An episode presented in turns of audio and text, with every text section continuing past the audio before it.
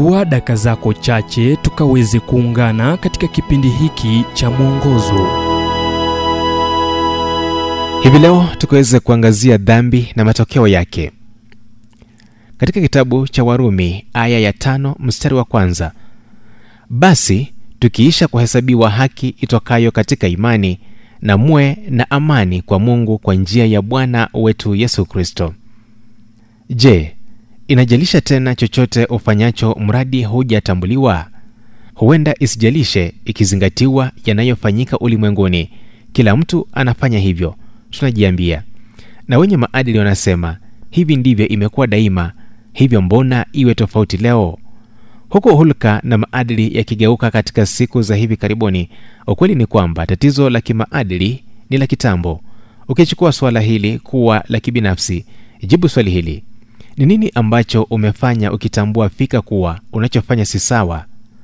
Tamaduni ya kirumi ilikuwa mchanganyiko wa kigeni wa fahari choyo tamaa na majivuno.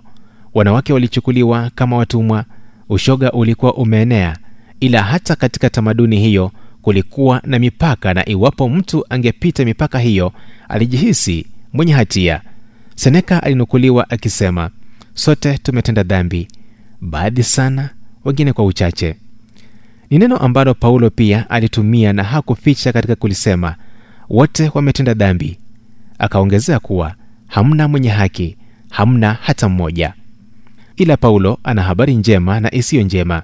Anasema bali mungu aonyesha pendo lake yeye mwenyewe kwetu sisi kwa kuwa kristo alikufa kwa ajili yetu tulipokuwa tungali wenye dhambi. Ni kitabu cha warumi mlango wa tano mstari wa nane paulo asema matokeo ni amani na mungu. Hivi ndivyo anavyoliweka. Basi tukishahesabiwa haki itokayo katika imani na muwe na amani kwa mungu kwa njia ya bwana wetu yesu kristo ambaye kwa yeye tumepata kwa njia ya imani kuifikia neema hii ambayo mnasimama ndani yake na kufurahi katika tumaini la utukufu wa mungu. Ni kitabu cha warumi mlango wa tano mstari wa kwanza hadi mbili. Tuzo ya wokovu ni yetu kwa kuuliza iwapo haujatambua uwezo wa msamaha soma kitabu cha warumi katika agano lako jipya. Inakupa jawabu la udhaifu wako.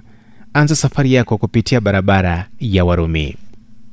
Ujumbe huu umetafsiriwa kutoka katika kitabu kwa jina strength for today and bright hope for tomorrow kilichoandikwa na dr harold sala wa guidelines international na kuletwa kwako nami emmanuel oyasi na iwapo ujumbe huu umekuwa baraka kwako tafadhali tujulishe kupitia nambari 722331412 kumbuka ni 722 331 412